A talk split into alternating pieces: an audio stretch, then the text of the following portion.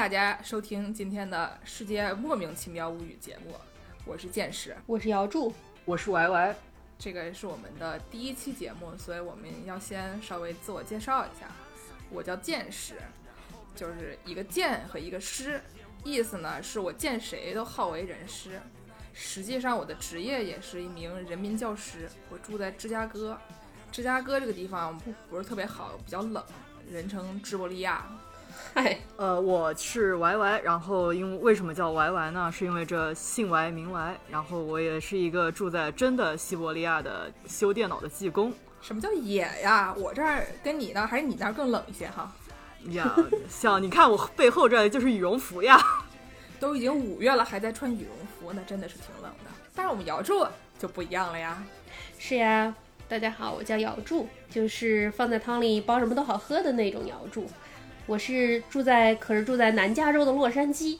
我们俩都嫉妒死了。和剑师和 Y Y 基本上是住在南北两个半球这样。我是住在赤道，他们俩是住在西伯利亚。好惨呀，太惨了。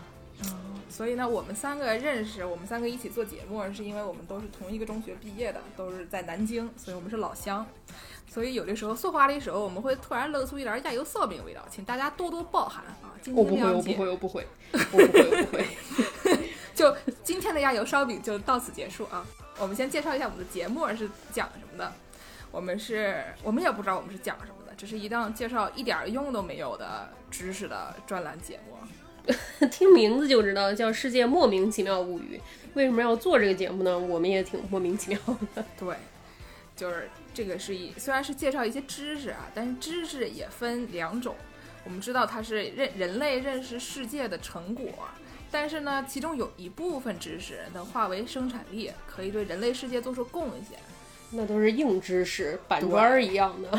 对，比如说我们想象一下哈，这个你要是学习一个这个机械方面的，就是怎么造一个汽车这样的知识，然后呢，你就能把这个转化成生产力，你就能造一个很快的汽车，我们就能去向更辽阔的远方。但是呢，咱们介绍的这些知识啊，都是没有办法转化为生产力的，修不了汽车的那种，就是我们认识世界的过程中产生的废渣和边角料。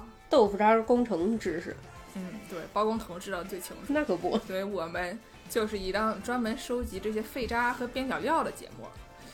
至于这个废渣和边角料能不能回收利用呢？就看各位听众朋友在可持续发展方面的造化了。这些事儿就不管我们管了，我们就是负责收集，大家就听着乐一乐。总之呢，今天的话题我们先从炸鸡开始说起。为什么要聊炸鸡呢？为什么要聊炸鸡呢？因为炸鸡好吃呀。因为我炸鸡吃的多呀。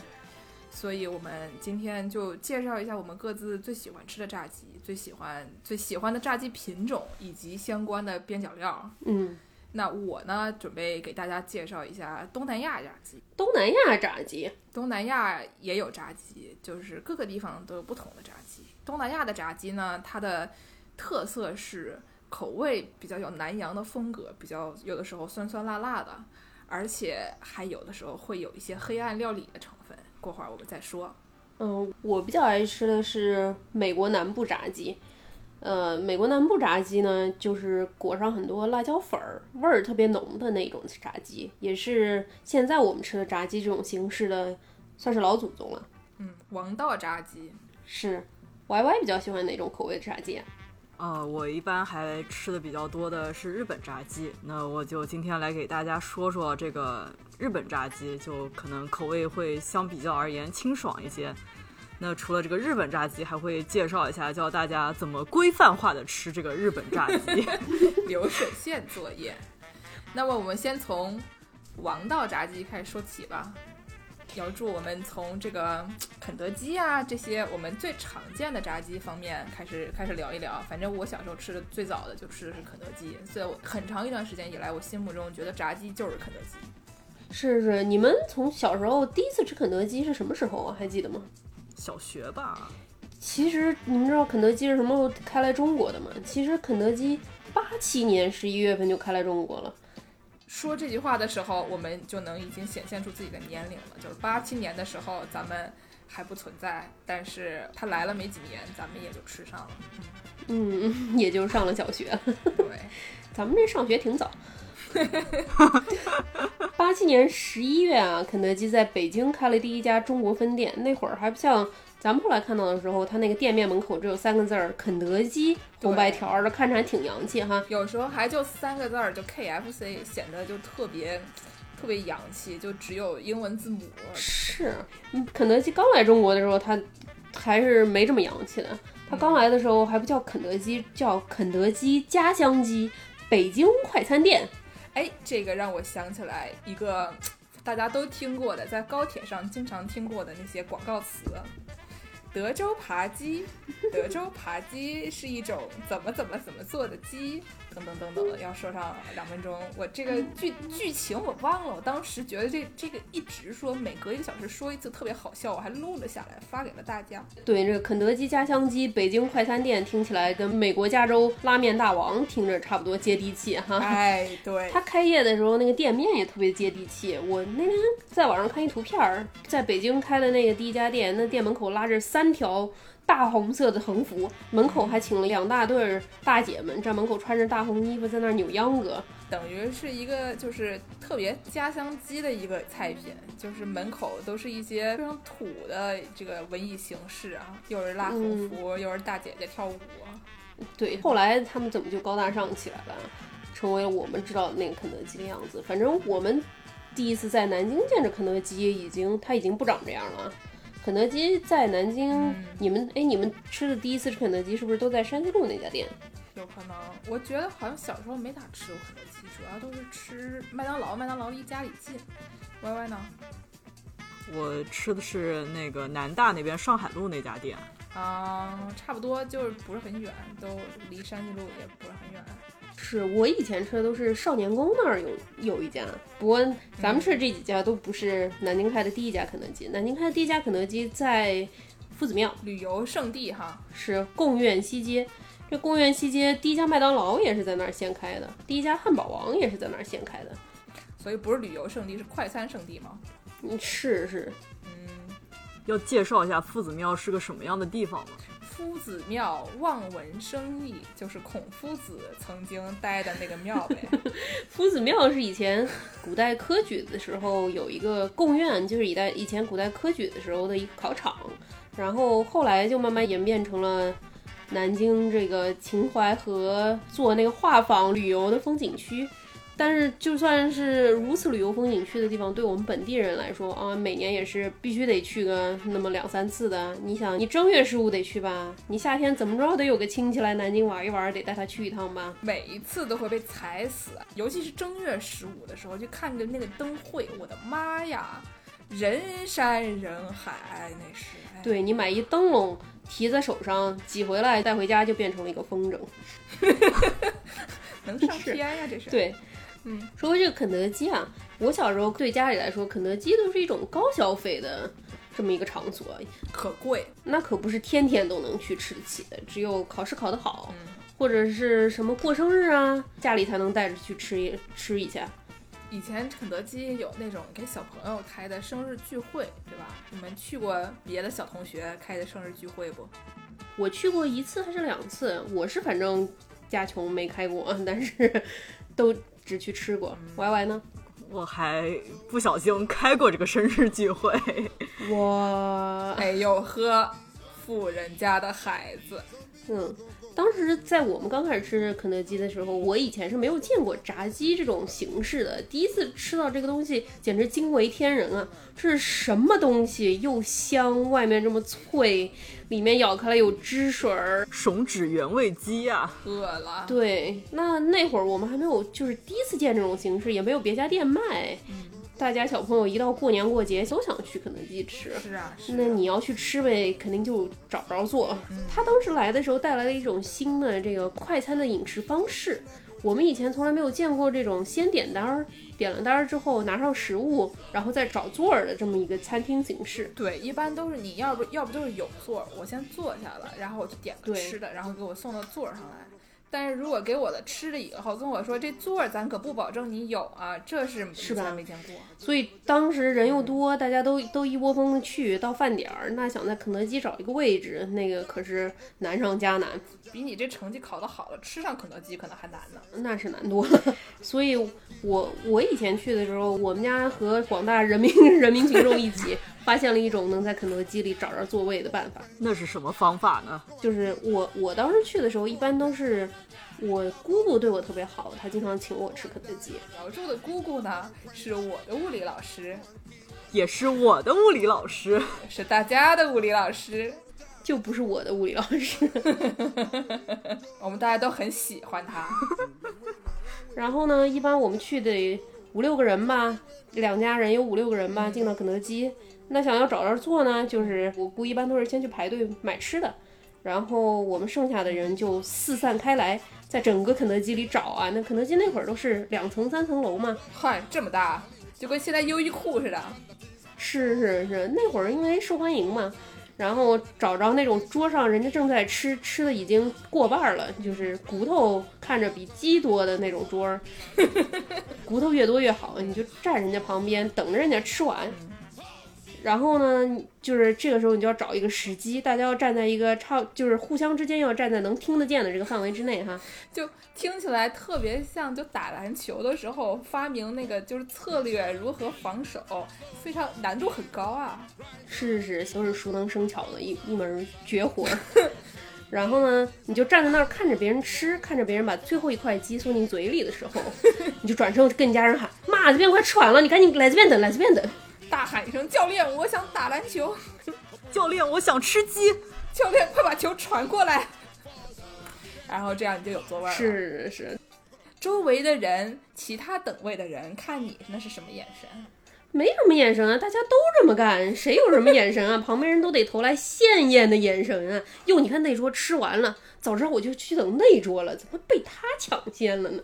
哎，这种这种感觉就让我想到，就是咱们小时候在中国的商场里面排队的时候，经常是一人蹲一个坑，嗯，然后这个时候难度就很大了，就是有很多凭运气的成分，因为你不知道里面的人他在做什么，所以有可能你隔壁的那个门已经出来三个人了，你的这个门那个人到现在都没有出来，所以就是如何盯对正确的门，小时候也是一种技巧。哎，说起炸鸡等位，让剑师想到了蹲厕所等位，真是一段佳话呀。哎呀，这这不能提，不能提。咱们还是说回炸鸡嘛，别说厕所，一会儿 朋友们都转台了。是啊，这肯德基就是中国人心中美国炸鸡的代表。中国人心中那就是炸鸡的代表，那不是美国炸鸡的代表。对对对，嗯，但是其实肯德基的这个炸鸡，它还不是真正的美国南方所谓的南南方炸鸡。肯德基的它这个配料儿，它是自己研制出来的香料，它不是非常不很辣。但其实美国南方就像咱们这个中国的西南方一样，它特别热，啊，靠墨西哥也很近，所以说他们吃的这个炸鸡实际上是辣味儿的，裹上的是辣粉儿，那不是得挺好吃的呀？是是特别特别有味儿。嗯，美国南方炸鸡呢，也号称是这个世界现在吃的这种形式炸鸡，腌上料儿，裹上粉，然后用油没过去炸的这种起源吧。美国炸鸡是第一个这么做的。这也能想象，就是因为大家各个国家的炸鸡大部分都是二战以后流行起来的，就可以想象，就是美国佬二战以后带着他们的炸鸡呀四处散播，就所以可以想象美国炸鸡是最老的。嗯，是是，美国现在官方号称它这个炸鸡是西非黑人做的炸炸鸡啊和苏格兰炸鸡的结合。嗯说到美国南方啊，我们就知道大家不知道清不清楚哈？美国南方它是以前是蓄奴的，它以前有大量的黑奴贸易，把黑人从非洲给贩卖到南方来当奴隶。然后呢，这个苏格兰人也有很多人在美国初建设初期的时候移民到南方来，成为了奴隶主。当时呢，这个非洲的黑人都社会地位非常低下，他们应该说都没有，连人权都没有，对吧？是啊，这毕竟是当从一种这个隶属于这些奴隶主的一种商品，就从非洲像牲畜一样就被运过来的，这个场面非常凄惨啊，非常的非常非常的惨。不人道啊。嗯，他们当时也是作为奴隶主的财产，他们是不可以拥有自己的财产的，所以他们不仅不可以拥有任何的财产，也不可以拥有任何的牲畜，牛啊、羊啊、猪啊都是不可以拥有的。那些东西还挺值钱的呢。对对对，但鸡这个东西它个儿又小，肉又少，然后也不怎么值钱，所以说那会儿管这些大型牲畜的比较多，但是家禽类就不是很有人管。啊，就是说那些畜生不能有，但是鸡就是连个畜生都不如，反正咱们大概吃吃也没人知道，所以他们就是就是他们还能拥有鸡。对对对对，啊，然后本身在西非，他们就有一项传统，就是在逢年过节的时候都爱吃这个鸡肉来庆贺。啊，所以说，在西非的这个做做鸡，哎，这左鸡的文化，西，所以所以说西非的这个烹饪鸡肉的这个文化，也就在美国南部的黑人中广泛传播了起来，发扬光大了起来。啊，这个时候咱们要介绍一下西非有哪些国家哈。嗯就是我们一般想到就是非洲，经常能想到一些什么摩洛哥呀，那些都是北非。西非呢比较有名的国家，像什么尼日利亚呀、科特迪瓦呀、那些，那科特迪瓦的名字都是法语的，就是有一些受到法国来的殖民者的影响，但是还有很多有趣的自己的本地的文化，而且他们那边喜欢种这个棕榈树，嗯，所以说就产油产的挺多的。是是是，所以说说到这个西非人以前是怎么做这个炸鸡的呢？西非人以前做这个炸鸡，主要也就是使用剑师刚才说的这个棕榈油。他们其最早做非洲炸鸡，普遍的做法也是不裹粉儿的，哈，就直接就是鸡就切一切，往那油锅里一扔。但是他们是腌制鸡肉的，这一步非常非常的重要。他们用非洲的各种各样香料把肉给腌好了之后，然后跟香料一起煮，煮的入味儿，然后又熟了之后，然后再放进棕榈油里，把鸡皮给炸脆了。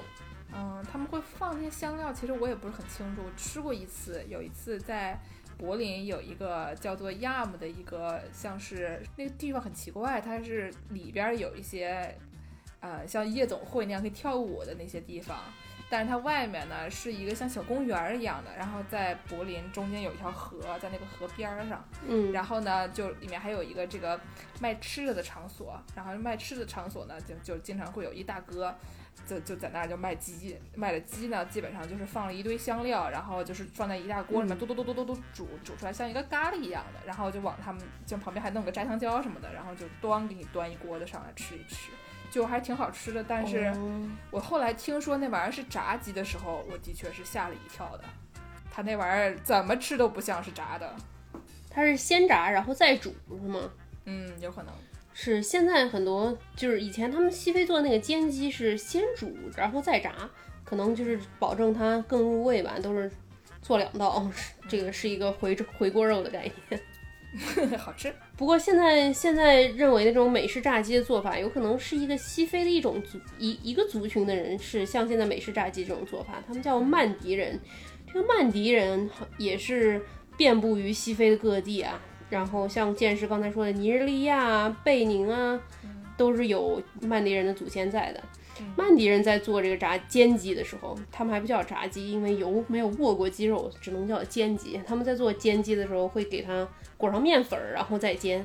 煎熟了之后，外面有一层脆壳儿。那这就跟咱们现在吃的这个美式炸鸡已经比较像了，是吗，就外面已经有一个壳了，而且有一些这些香料在上面，然后还放在油里面炸一炸，就跟可能比不上这个山德士上校的炸鸡，但是也颇还比较像的。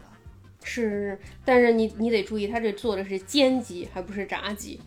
这个时候就是苏格兰人出场的时候啦。啊，苏格兰人说他们是全世界第一个做炸鸡的。毕竟他们是奴隶主，他们想说啥就说啥。嗯，那那是苏格兰人做的这个炸鸡可厉害了，他们也不腌，也不裹粉儿，就把鸡肉放放进动物油脂里，就把它给没过去，嗯那就要炸了。啊，就鸡本人就放在一个什么猪油里面就放，就算炸，对对对，盐也不放。那多难吃呀！但他们说这个历史悠久啊，而且他们给这个西非炸鸡提供了宝贵的指导性意见。多放点油。对，嗯 哎，哎呀，那没意思，啊就就这就说自己是这个世界第一啊，世界最早啊。嗯，不过苏格兰人说自己是炸鸡的祖先，倒也倒也挺有挺有挺可信的，因为苏格兰人的确。的确，他们就是在国际上的名声就是特别爱吃这个裹了面，现在吃这种裹了面的油炸食品。所以说，炸鸡最早他们做的时候不裹面，可是别的裹了面这些食品他们都挺爱吃的，到今天为止。啊，比如说什么油条？有，哦，对不起，对不起，这个油条它不是裹了面的，就是油炸它是食品它是面本人啊，对对对还差点，对对还差点。哦，那他们不吃油条，那他们吃什么呀？大家知道，英国人本身都还挺爱吃油炸食品的，对，对他们爱吃那个炸鱼薯条。嗯，其实还挺好吃的，虽然就是看起来有点有点黑暗黑暗料理的感觉，就是全是油炸土豆加上油炸鱼放在一个报纸里边儿，看起来特别像是那种报童呀工厂工人吃的一些就土了吧唧的吃的。嗯，对，是劳动人民的对，那叫什么 B 级美食哈，好差。补充大量的卡路里和和铅，放在报纸里补充点铅。嗨。他们这个个卖油炸鱼薯条的这个这个店，他们里面不仅卖炸鱼和炸薯条，还卖炸各种东西。这个东西啊叫薯条店，翻译过来说，啊其实应该就算是一个油炸摊儿这么一个概念。啊，我知道那玩意儿叫 chip shop，我听说过。对对对，对就是所有的就只要是炸土豆，他们就叫 chip，然后卖 chip 的 shop 就叫 chip shop，行，挺好，像卖芯片一样。也对哈。是。行，咱们我我知道那玩意儿叫 chip shop 了，然后呢？咱们仨都都住在不，我住过，剑师和 Y Y 还住在美国西伯利亚对，中西部，特别有名。夏天的时候会开，它这个农农民朋友们会开一个农业展销会，像是咱们中国以前那种庙会一样，各种农民朋友带把他们的农业产品嗯，带过来展展示展示，什么特大的南瓜啦，特别大的一些马呀、羊呀、牛呀，羊呀、鸡呀、牛呀，要 怎么唱那歌来着？送到哪里去呀？哎，对对对对对，就是可热闹了，他们这个夏天这个庙会有一个特别特别著名的东西，就是嗯，美国人特别丧心病狂的是，他们还炸炸一些就是听起来非常匪夷所思的东西，比如说什么油炸黄油啊、油炸巧克力棒啊什么的。不是你再说一遍，油炸黄油，油炸黄油。对对对，你买着那个黄油，它不是一条一条的吗？啊，美国人他会拿一条那个黄油，啊。拿一个竹签儿对准它的中心，小心翼翼的把它给塞在那个黄油的中心，等于说它就是一个串儿，然后把这个一串儿黄油棒嘛放在面里裹一裹裹上厚厚的一层面，得裹厚，不然它会化了就污出来了。啊，然后你就把它整个裹了面之后放进油里一炸，这个事儿太匪夷所思了。炸熟了之后呢，那个一口咬下去，里面那个已经化掉的黄油就会喷涌而出，哎呦喂，这可是有点可怕。是非常非常可怕。他们真吃这玩意儿？这个东西算是已已经算是一个常常规操作了，不算是特别猎奇的了。还有什么油炸士力架，很多人也听说过。你刚刚说油炸黄油，现在要油炸这个什么呀？为什么油炸士力架呀？油炸士力架这个这个事儿其实挺著名的，但是油炸士力架它不是美国人发明的。咱们说回去，油炸士力架它是苏格兰人先发明的，行，挺行。在苏格兰人东北部有一个小镇上，有一个人嗯九二年最先开始卖这个东西的，然后零四年的时候，这个东西上了美国的一个深夜脱口秀。是一个特别家喻户晓的脱口秀节目，喜剧节目，大概是个什么？是个美国的快乐大本营吧，可能啊也是请些明星来上一上节目，演一些小品，然后介绍一些美国这个还介绍一些有趣的各全世界的译文，像咱们一样没有用的知识哈。啊，然后二零零四年的时候，他上美国这个节目，当时大家看着都疯了，说这油炸糖果可还行。但是苏格兰人就挺不乐意啊，说这个事儿说我们苏格兰人吃的可不健康，你这是刻板印象。对，就这这这么猎奇，这也不能哪儿都吃吧？这可能就是为了上这个节目专门做出这么一个菜来的。然后零四年的时候，为了辟这个谣，啊，著名权威的这个医学杂志叫《柳叶刀》，还专门派人去苏格兰做了一番探访。相当于他们也不相信了。对对对，他因为苏格兰人很愤怒嘛，说你们凭什么说我爱吃油炸士力架？我没吃过，你你怎么就说我怎么就爱吃油炸士力架了？哪儿爱吃油炸士力？谁爱吃油炸士力架啊？然后那柳叶柳叶刀想说这事儿不能够啊，我们去调查一下吧。然后他们就派人去问了六百多家苏格兰的油炸店，嗯，问了问，还真的有六十六家在卖这个油炸火星棒。十分之一呀，这是。数学真好呀！哎，那可不嘛。但是也只有十分之一的苏格兰油炸摊儿。你说人家苏格兰人的愤怒也不是没有道理，对吧？我们这个油炸摊摊儿卖都是很正常的油炸食品啊，卖点儿什么油炸鱼啊、油炸薯条啊、油炸披萨什么的，根本不卖你们的哎哎，你你刚说第三个是什么？油炸披萨。油什么呀？为什么披萨要油炸呀？疯了吧？油披萨不都做好一个菜吗？那你你是说那得烤好的披萨才算一个菜？人家炸的也不是，人家都从店里买那种半成品的披萨，冷冻披萨，给它裹上粉，然后炸到金黄焦脆。太太鬼畜了，这事儿太鬼畜了！我的妈呀，又是油炸黄油，又是油炸士力架，这还炸披萨，我的妈呀！是，当时大家听说这个油炸士力架都是差不多跟健身差不多的反应，嗯只有咱们西伯利亚的中西部老农想说这玩意儿好啊，还能油炸巧克力棒呢，我这得试一试。等于说是太冷了，然后就看见这些就是热卡高的食品，就已经就是被蒙蔽了双眼。反正美国人本身就吃的东西都非常甜嘛，所以说他们也不介意那么那么甜，所以各种各样的新型的农业产品会上大家都开始炸起来了。炸起了什么油炸巧克力巧克力蛋，就是有一个挺大的那种巧克力蛋，我知道，我知道，就是对过复活节的时候给小朋友放在院子里面找的那个。对对对，就是那个。然后油炸油炸巧克力球还算正常吗？油炸黄油棒刚才介绍过的，还有油炸方糖。就是放咖啡里那玩意儿，对对对，你想白砂糖的方糖，一般人想这个方糖它也不沾粉儿，它应该一放油里也就化了，这该怎么炸呢？这就跟那个浣熊洗棉花一样，洗着洗着就化了。这个时候就要请出我们人民群众喜闻乐见的老朋友啦，巧克力酱。把那个方糖放在巧克力酱里裹一层，这不就能沾上粉了吗？它不是黏糊了吗？啊，然后沾上厚厚的一层粉儿，放进油里一炸，哎金黄焦嘿嘿嘿，我听着“金黄焦脆”四个字儿都快恶心了。是啊，这东西这这是口服糖尿病呀，这是啊，对，这整件事情都是真的是呃万恶之源。咱们还是回去讨论炸鸡吧，这事儿我有点受不了了。这这这说的我都听着都猪油蒙心了，嗯赶赶紧赶紧。刚才 Y Y 说他喜欢吃日本炸鸡，比较清新点儿，你给咱们说点清新的吧，嗯不然我们俩都要三高了。说的，那么我们说一些比较清新的话题。清新的话题就像日本炸鸡一样，清风扑面。嗨，并没有。那这个日本炸鸡呢，我们就知道这个日语一般是叫做这个卡拉给。那这个卡拉给这个词呢，直译过来就是油炸的意思。所以卡拉阿给哪儿是油哪儿是炸他们一起都是油炸。啊？哦，它不是炸鸡吗？对，它就叫油炸，油就叫炸鸡了。对这个对呀、鸡去哪儿了呢？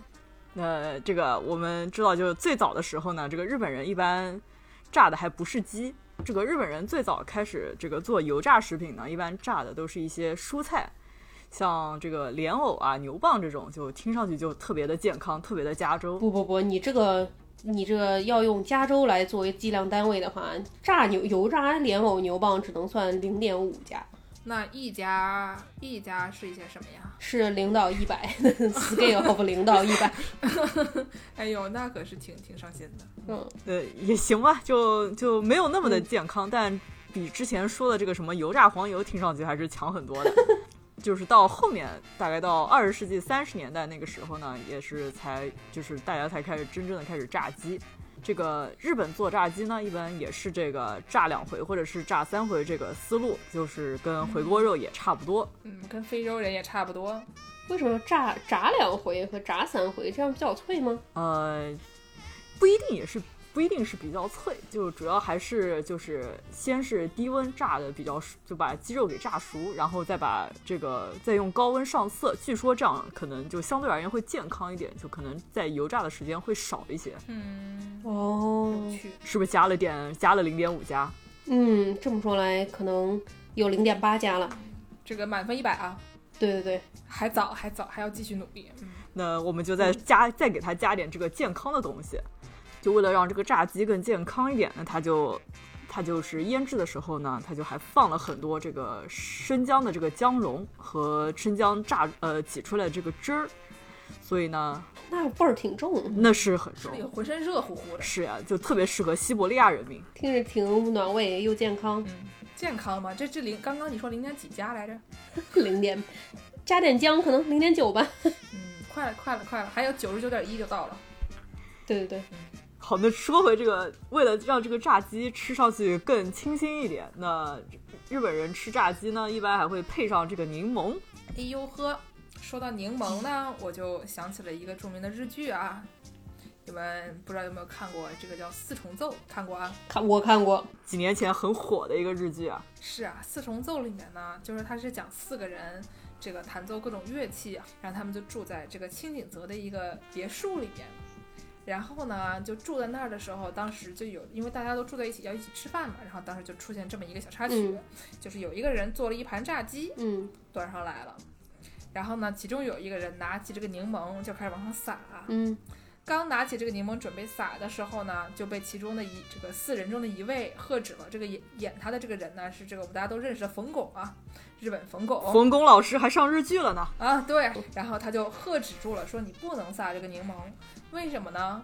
万一有的人爱吃柠檬，万一有的人不爱吃柠檬说你要放到自己盘子里撒，然后就是就这个炸鸡要不要挤柠檬这个事儿吧，说了足足能有十来分钟，就是四个人就在那哇哇哇哇哇哇哇讨论这个鸡，然后讨论到一些人生大道理。哎呦喂，这个是真是上升到了很很高的高度啊，就是一个哲学问题，炸鸡要不要挤柠檬？嗯，听着也倒是有点道理哈。万一不爱吃呢？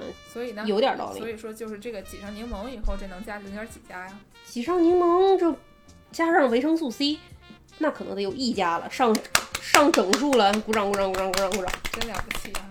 这是目前为止我们收到最健康的食品了，真好。嗯，对，本评分标准一点都不客观，客观完全主观，我得说一声哈。好嘞，嗯那就大家都知道这个日本人啊，就条条框框的，那就是很多的。那关于呃、嗯这个吃炸鸡呢，那肯定也是要很多条条框框的。除了挤柠檬，还有别的呀？那那可不啊，那还有什么蘸酱啊，然后还有什么几块炸鸡和这个最后一块炸鸡要不要留啊，这种样子的各种条条框框。所以说，这个为了给大家好好呃比较好的传播这些条条框框呢，这个日本人还搞出了一个日本炸鸡协会。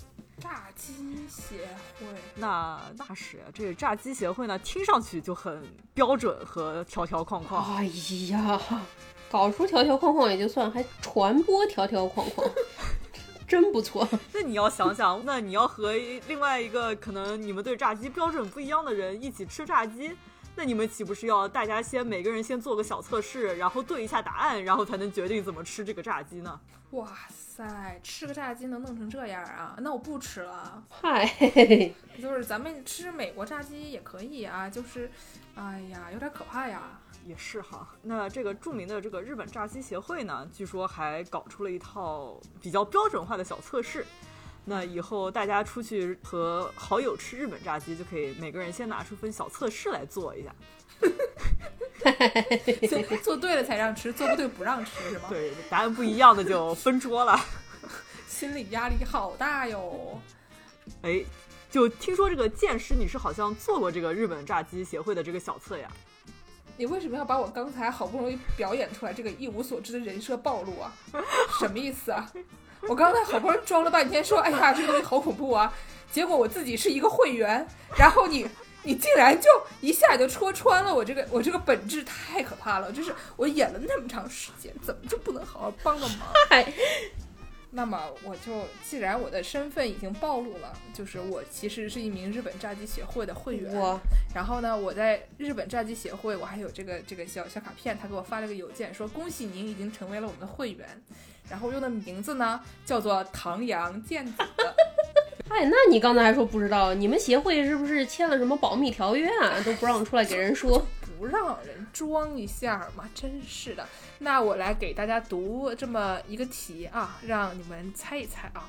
我们要开始做炸鸡标准测验了，是吗？嗯，对，欢迎和什么亲朋好友一起做，来看看友谊的小船会不会翻。气气氛好像紧张了起来。那大家给大家出一这个友谊的小船可能会翻的这个这个题啊，就是说吃炸鸡的时候，这个盘子上嗯要是真的只剩下一个了怎么办？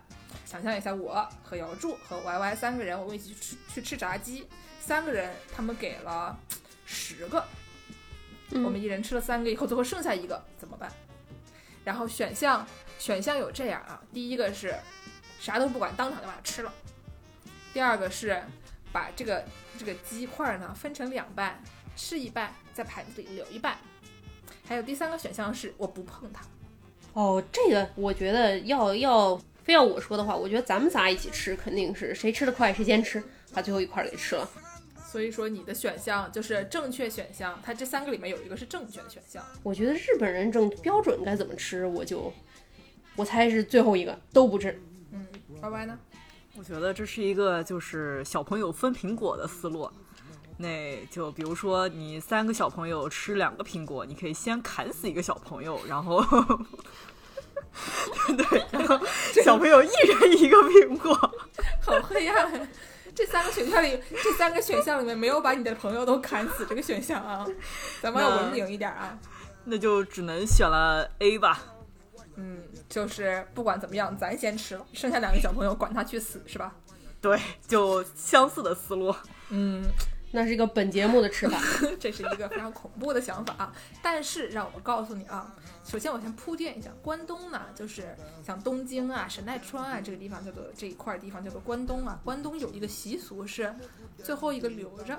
然后呢，因为这个习俗呢，就是在日本被发扬光大了以后，很多人觉得好像吃炸鸡最后一个是，如果就是人数份以后还剩一个的话，这一个是要留着，大家都推让就不吃了。嗨，实际上呢，不应该。炸鸡协会告诉我们，最后一个要吃，要赶紧吃。为什么呢？你要替炸鸡考虑啊！炸鸡 要替鸡想想，鸡好不容易送了命了，为了给你吃一个炸鸡呀，它做的那么好吃，你要是不吃，那鸡该多伤心呀！那是呀，不愧是炸鸡协会，这下我幸福了。是炸鸡协会还说哈，就是不光是要替鸡考虑，你也得靠得替厨师考虑，说说明我们还是要砍死其他的小朋友，把最后一块吃掉。哎呀，吃个炸鸡考虑这么多，要说美国美国人炸油炸苏格兰油炸，听完之后血管堵得慌；日本这个炸鸡听完，我简直是心里堵得慌。咱们赶紧说点别的吧。来，剑师爱吃的是什么炸鸡来着呢？刚才说虽然我是日本炸鸡协会的这个会员，我最喜欢吃或者觉得我最我觉得最有意思的这个炸鸡呢，是印尼炸鸡，就是东南亚的一种炸鸡。这个鸡比较猎奇。你们想象一下，这个这个东南亚炸鸡是个什么味儿呗？冬阴功味儿，酸辣口，那不得是泰国炸鸡？可能还得有点海海鲜味儿。好，说回这个印尼炸鸡啊，印尼炸鸡呢，我喜欢吃的这个东西叫做，我也不知道叫怎么读，它叫做啊亚姆盘叶它，我就只能帮你们到这儿了啊，就是这么一个，就是它盘叶它这个东西呢，是把东西砸扁。哦，我觉得这个啊亚姆可能是鸡，我也不知道，印尼嗯话咱不会啊。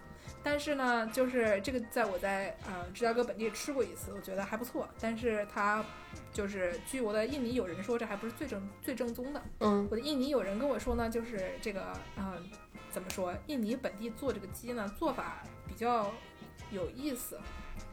嗯，有意思是怎么有意思法呢？我们先要从印尼这个刻板印象开始说起啊。就我这边有人，他是光是刻板印象。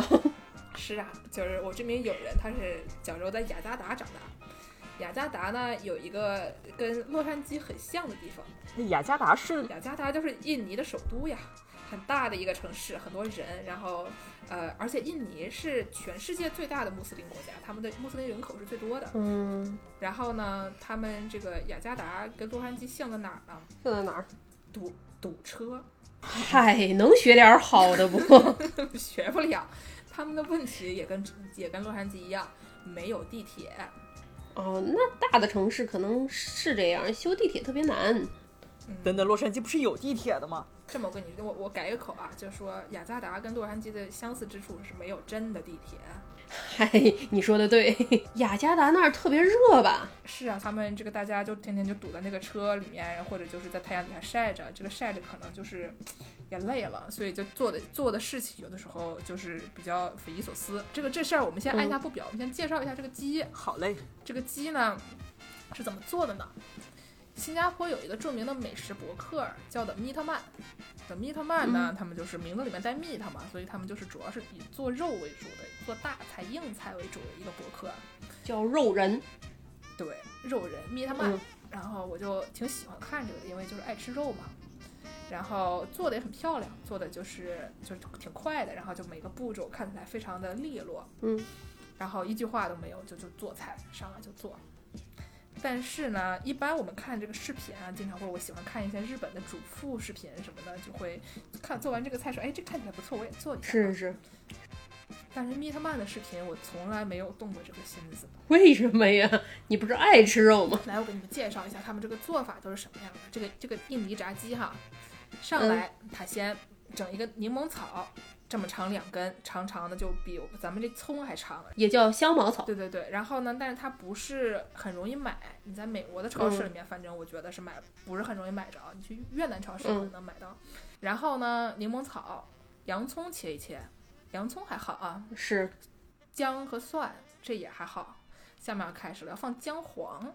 姜黄，姜黄是是什么呢？好问题，是什么呢？它黄吗？黄，可黄了，就很上色。咖喱里面是不是有它呀？对，有。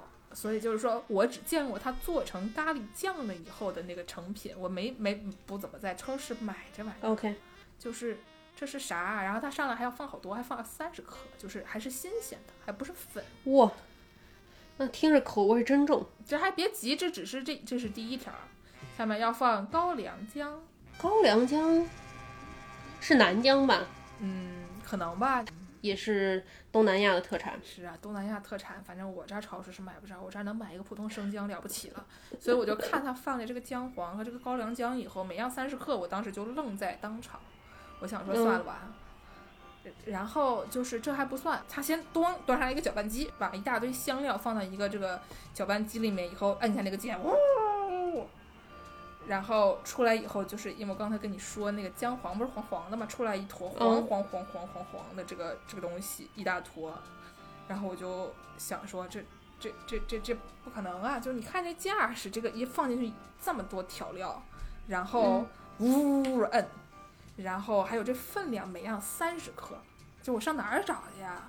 而且这事后还得清洗这搅拌机，这这搅拌机都黄了。哦，那它这么多料儿，各三十克，听着得有个快一斤，这么多调料，它都是腌做多少鸡啊？做四个鸡，四个鸡腿儿，就是四个那个，就是还小鸡腿儿，还不是大鸡腿儿，就就做那四个，这么多料就做四个鸡腿儿。对啊，就是你说我这我对鸡这是得多好呀！你说这这么多料，这这现成调料给我，我都不一定能做得出来呢。你这鸡，所以它这些是腌料是吗？嗯，然后呢，他把这些东西啊放到开水里面煮上，倒上刚才切好的柠檬草，嗯，然后再放一个月桂叶。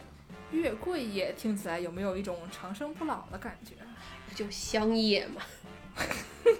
咱们这个煮红烧肉的时候放上一片香叶，咱们也能长生不老啊。那是嗯，对，然后放上柠檬草，放了月桂叶，然后再放点孜然粒儿，还是得是烤过的。听着挺香，一股羊肉串味儿。对，然后还要放香菜籽，就种了可能能长出香菜的那种东西吧。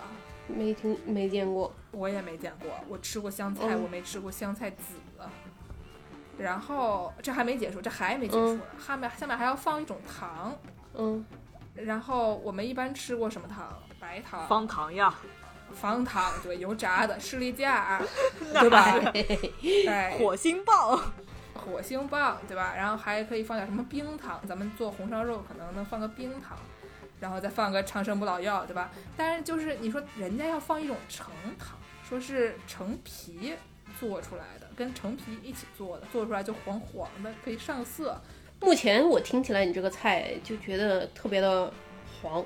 对对对对对，哎，咱咱们不能再这么说下去了啊！嗯然后就这些东西先倒进这个这个酱酱里面，然后再放上个放上点盐，放上点白胡椒，放点椰奶，很多这种就是东南亚菜啊，就是什么泰国菜会放点椰奶嘛，嗯然后咕噜咕噜咕噜搅上一大锅啊。这个时候你就看见这么多东西放在就是这个锅里面，刚才说已经十几种调料了啊，我都记不得了。是吧？知知道的人啊，知道咱们这马上四个鸡腿要下去了。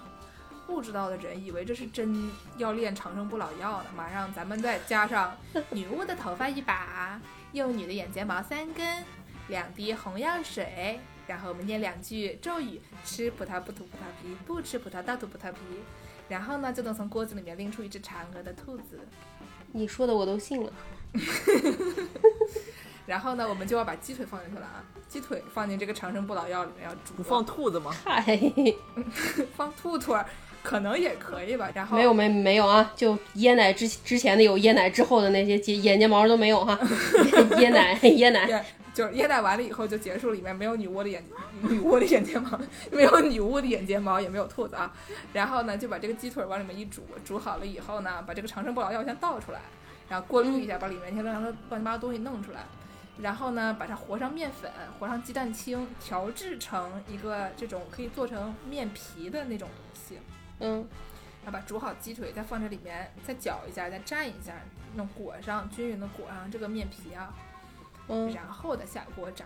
哦，这个做法听着跟西非炸鸡炸鸡还是有点像的，先用带香料的水煮了入味，然后完了之后再裹上料炸，这样。对，就差点挺好吃啊。差点这个女巫的头发什么的，其他的都一样啊。那是吃完，然后这完了以后，他们还蘸一个很好吃的辣酱，那个辣酱呢，嗯就是听起来像比较像三八辣酱，反正就是酸酸的、辣辣的，很好吃。有的时候它会有不同变种，然后会有一些什么加了芒果的，加了甜酱油的，就是一个比一个好吃。总之就是嗯这个很多香料的一个炸鸡，然后呢，它还蘸一些酸酸辣辣的酱，十分的美味。我听的一定饿了。嗯，但是呢，我刚才不是说了嘛，这个雅加达人啊，这个印尼人有的时候会做出一些有一些匪夷所思的事情。这个呢，就是他要是一直就这么好好吃啊，积极向上啊，这不就已经这个超过一家了吗？嗯这个印尼和家之间的关系呢，主要还是停留在这个非常表层的这个堵车的方面。然后，印尼菜还是有一些让人觉得哪里稍微可能会有点不对的这个地方啊。比方说呢，这个时候呢，我们就要说到美国最有名的一名印尼人，嗯，你们猜是干嘛的？我猜是做菜的。炸鸡的嗯，他是唱歌的。也差不多吧。他这个也是一个九九年出生的小朋友，就是四舍五入就是零零后了，嗯是一名著名的印尼裔歌手。他也是在雅加达长大的。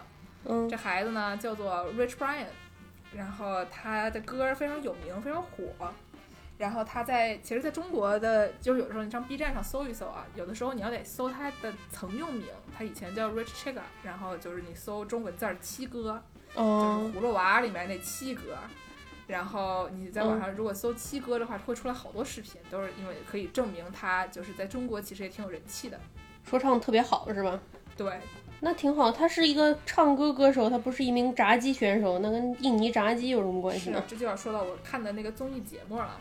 这个综艺节目呢，嗯题目我忘了题目是什么，但那一集就是讲吃炸鸡、做炸鸡。嗯然后呢，因为他是印尼人，他在印尼长大的嘛，然后主持人就说咱咱们弄点印尼炸鸡让你做做。嗯然后呢，他们就做了一个就还颇复杂的一个鸡。做完了以后啊，然后就是 Rich Brian 就坐那儿就是开始吃，也弄那么一坨吗？三十克各种酱他们就什么的。是有很多调料是调好的，就是主要是炸的部分让他做，剩那些调料的东西就是炼长生不老药这个过程省去了，就直接让他炸长生不老鸡。哦，然后呢，他就炸好了以后就在那吃，就开始忆苦思甜哈，说小时候咱嗯还在雅加达的时候啊，我姥姥喜欢给我做这个炸鸡。嗯我姥姥做炸鸡的时候呢，有这么一个小技巧嗯啊、这个叫什么来着？台台湾有的时候会说是叫小撇步，对吧？就是你你听说过吗？这个小撇步台语咋说？我没听，我没听过，我没听过《型男大主厨》这个节目太老了，我这么年轻的人是不会 看过就以。前有个叫阿基师小撇步的这么一个节目，但是因为太暴露年龄了，就是阿基师这三个字儿说起来就是非 哎，常带有昭和的气味了，所以我们瑶柱姐姐决定就是拒绝，不愿意和这些什么小撇步呀、阿基师呀、型男大主厨呀这些东西扯上关系啊。总之就是说，它有一个这个小技巧，这个小技巧是什么呢？嗯就是往油锅里边加一个塑料袋儿。呃什么？对吧？当时这个主持人也是这个反应，主持人说塑料袋儿，然后呢，对，然后这这 Rich Brian 他就也就是一个上节目的时候是一个那种可可爱爱的小朋友那种形象哈，嗯然后他就也没说什么，他就说对啊，就放一个塑料袋啊，然后就是他不管炸什么东西，他就会往里面放一个塑料袋，然后这个塑料袋呢就会慢慢就会化在这个油里面。等一下，这塑料袋儿化在油里面，那它就形成一层膜儿。我觉得你这个反应挺好，你这反应跟当时这个这个嘉宾一模一样。当时呢是有一个 Rich Brian，然后有一个主持人，当时还有另外一个上节目的一个嘉宾，嘉宾就站那儿，嘉宾就是一开始听他说塑料袋儿的时候他就愣了一下，第二遍他又说这塑料袋儿会化掉的时候，嘉宾也重复了一遍，说你是说这玩意儿会就会裹在那个鸡上面，就形成鸡的一部分嘛？对吧？就是我们大家观众朋友们听到这里，看到这里，大家也都是一个惊呆的状态。当时这个主持人站在旁边啊，他也是这种，主持人就是瞪大了双眼，一直在重复“塑料袋”三个字，听嗯起来就好像他已经在一个不同的次元了，然后就是想和他们这个油炸塑料袋的次元，想跟它有点错位了，想给它重新接上，但有点嗯接不上，就有点卡带了的那种感觉，那？可不得错位，谁第一次听说油炸塑料袋儿还能留在塑料袋儿的次元，那也是挺有本事的。对，然后呢，Rich Brian 就继续说了，说对啊，这个塑料袋呢就会融化在这个鸡上面以后，就形成鸡的一部分以后，它就能保持这个鸡的香脆。就给鸡贴个膜呗。嗨，哎，这姥姥就是一个给鸡贴膜的这么一个人啊。然后呢，当时这个主持人反应过来了，主持人说：“哎呀，这不行呀，你姥姥，你姥姥叫什么？你姥姥住哪儿？你姥姥还炸鸡吗？”这是得报警啊！是啊，就是他说咱们是不是要往哪里打个电话？大家都警觉了起来。不是，这说的都是奇闻异事吧？你这听着像印尼的朋友们都这么干似的。我我觉得咱们节目要有印尼的观众，可能可不答应啊，听众可不答应啊。要是有印尼的朋友给我们说一说，你们印尼是不是这么炸鸡的？是啊，就是说这就会说回我最开始提到那名在雅加达长大的这个这名朋友啊，嗯他说我当时跟他说，哎呀，想吃炸鸡的时候，他就是带我去吃过一次咱们在芝加哥的印尼炸鸡。当时他就跟我说，咱们在印尼炸鸡的时候啊，会加塑料袋儿。真假？我当时就是觉得说你这是开玩笑，你这都市传说呀。然后呢，就是看过这个 Rich Brian 的视频以后，我也是觉得，就我还是保持着这种就是此为都市传说的这么一个心态。嗯我觉得这不可能。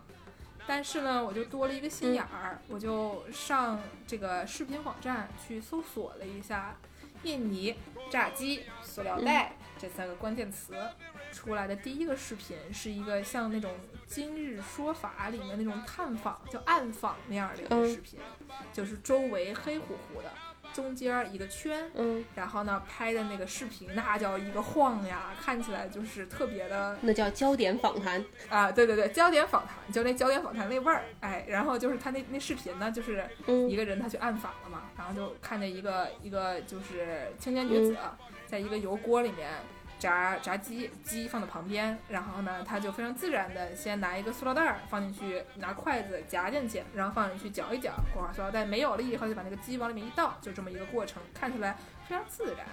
就他整件事情做的就是没有任何，就不像是在做亏心事儿那种偷偷摸摸那种感觉，就就是他就很自然就把塑料袋儿就放进去搅了搅，然后他就这是一个常规操作。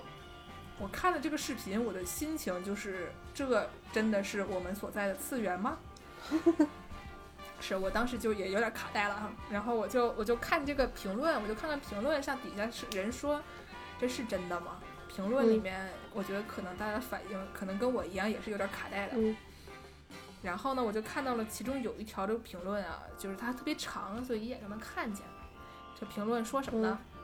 他说他是一个游客，他说他在二零一二年的时候去印尼玩儿，没说哪个城市，他说他去印尼玩儿。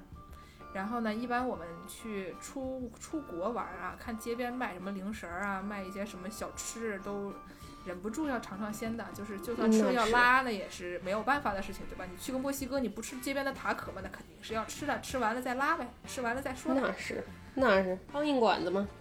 啊，这名这名朋友呢，他也是去了印尼以后，看街边有一个卖卖炸香蕉的，然然后他就看见这个，就是本来只是一个油锅，旁边立着炸炸香蕉，他凑近了这个摊子的时候呢，发现有一个小女孩在那里炸香蕉，从远处看不见她，因为这小女孩是一个小朋友，太小了。然后呢，但是这个锅很大，小朋友很小，就显得这个这个非常违和。对对，如果你个特人特别大的人，你拿一罐水，这个水就会显得很小，嗯这种嗯，这样的感觉。然后呢，就小朋友站在那儿，这油锅就显得特别的大。然后呢，他就往这油锅里面干了一个什么事儿呢？当时就是这个场景，他描述的非常的到位啊。他说，往里边扔了一个塑料瓶，太野了。特别野。然后他就把那塑料瓶扔进去以后，就那锅又大，里边扔扔一塑料瓶儿，然后那塑料瓶儿就跟火箭发射一样，在那锅里面嗖嗖嗖的窜呐。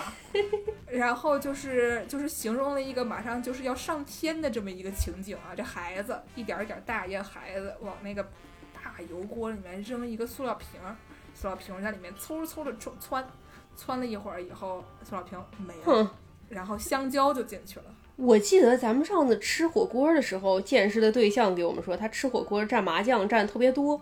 他管他说他那吃火锅叫麻酱仿度，没想到还真有炸鸡仿度呢。这印尼人民操作太厉害了。就是蘸蘸着这个蘸塑料吃，别人是就说是仿度这种东西，就是那种蘸一个像是奶酪啊什么，呃，就是法国人、瑞典人会会，比如说吃一个那些什么土豆啊那些东西，蘸着蘸着奶酪吃，蘸着融化了的奶酪吃，这玩意儿叫仿度。然后还有就是什么草莓蘸巧克力吃，这也是一种仿度。但是就是你拿香蕉蘸塑料吃这个事儿，真的就是咱们这个就就是脑洞特别大的人才能想得出来的这么一个事儿。等一下，咱们暂停一下。我一直以为咱们说的那个仿度是仿金电镀，原来你说的仿度是蘸 cheese 吃的仿度。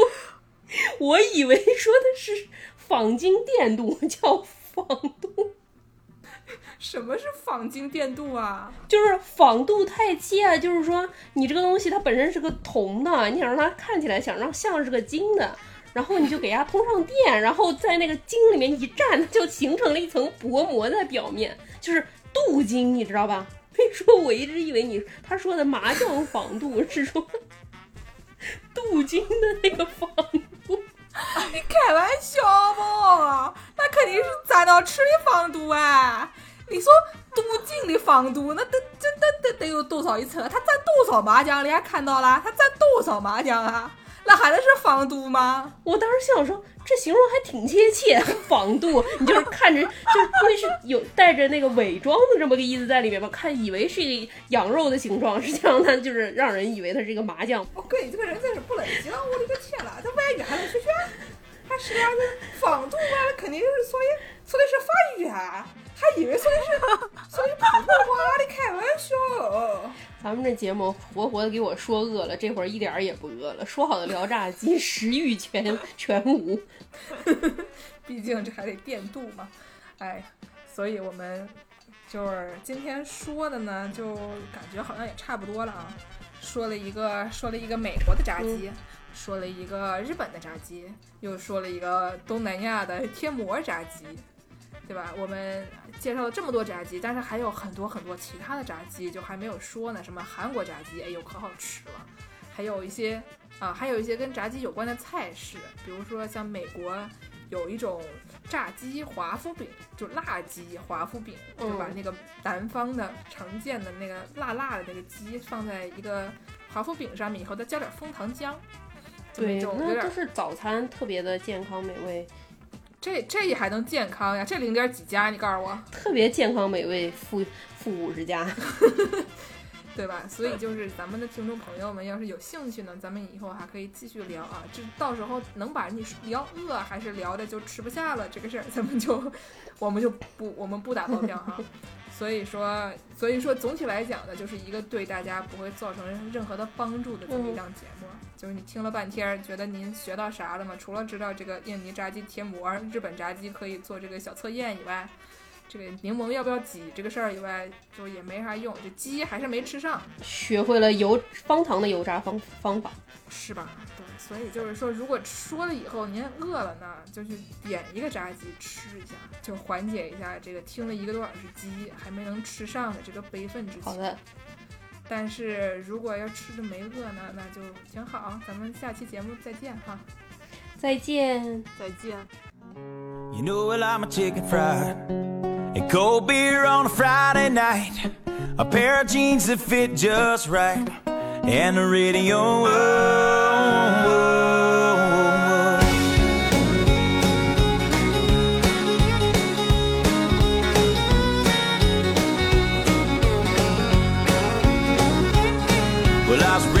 Beneath the shade of a Georgia pine, and that's home, you know. Sweet tea, pecan pie, homemade wine, where the peaches grow. And my house, it's not much to talk about, but it's filled with love that's grown in southern ground, and a little bit of chicken fried. Cold beer on a Friday night, a pair of jeans that fit just right and the radio up. I like to see sunrise, see the love in my woman's eyes, feel the touch of a precious child, and know a mother's love.